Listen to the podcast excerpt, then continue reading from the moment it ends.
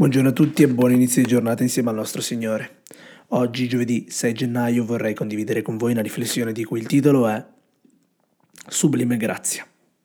Il testo di oggi lo troviamo in Atti, capitolo 13, versetto 32. E noi vi annunziamo la buona novella della promessa fatta ai padri. Nell'Antiochia pisana, Paolo andava alla sinagoga il sabato per adorare Dio come creatore e per predicare. In questo primo sermone egli evidenzia tre temi principali. In primo luogo, l'onnipresenza di Dio. È ovunque. Il Dio del suo messaggio è ovunque, è acceso ovunque. E ha accesso ovunque. In secondo luogo, la sovranità di Dio. È su tutto e su tutti.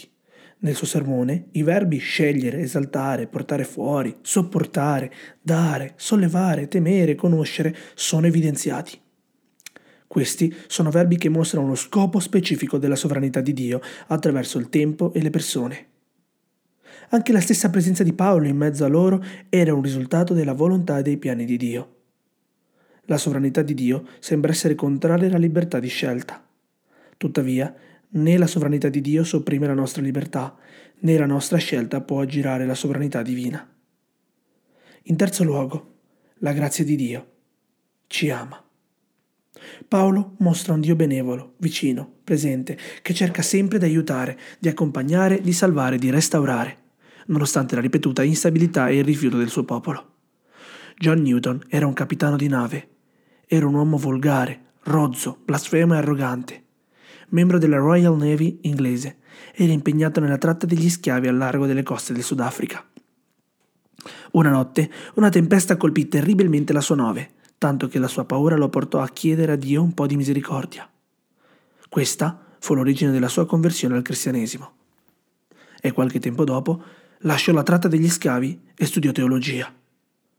Nel 1764 fu ordinato ministro nella Chiesa d'Inghilterra e cominciò a comporre inni, insieme al poeta William Cowper. Come testimonianza della sua conversione scrisse il noto inno Sublime Grazia. Sublime grazie del Signore. Ha salvato un peccatore. Ero cieco, ma oggi vedo. Perso e Lui mi ha amato. In pericolo e afflizioni che ho avuto qui, la sua grazia mi ha sempre liberato e mi guiderà felice. La sua grazia mi ha insegnato a temere, i miei dubbi li ha allontanati. Oh, quanto è stato prezioso per il mio essere nel dare il mio cuore.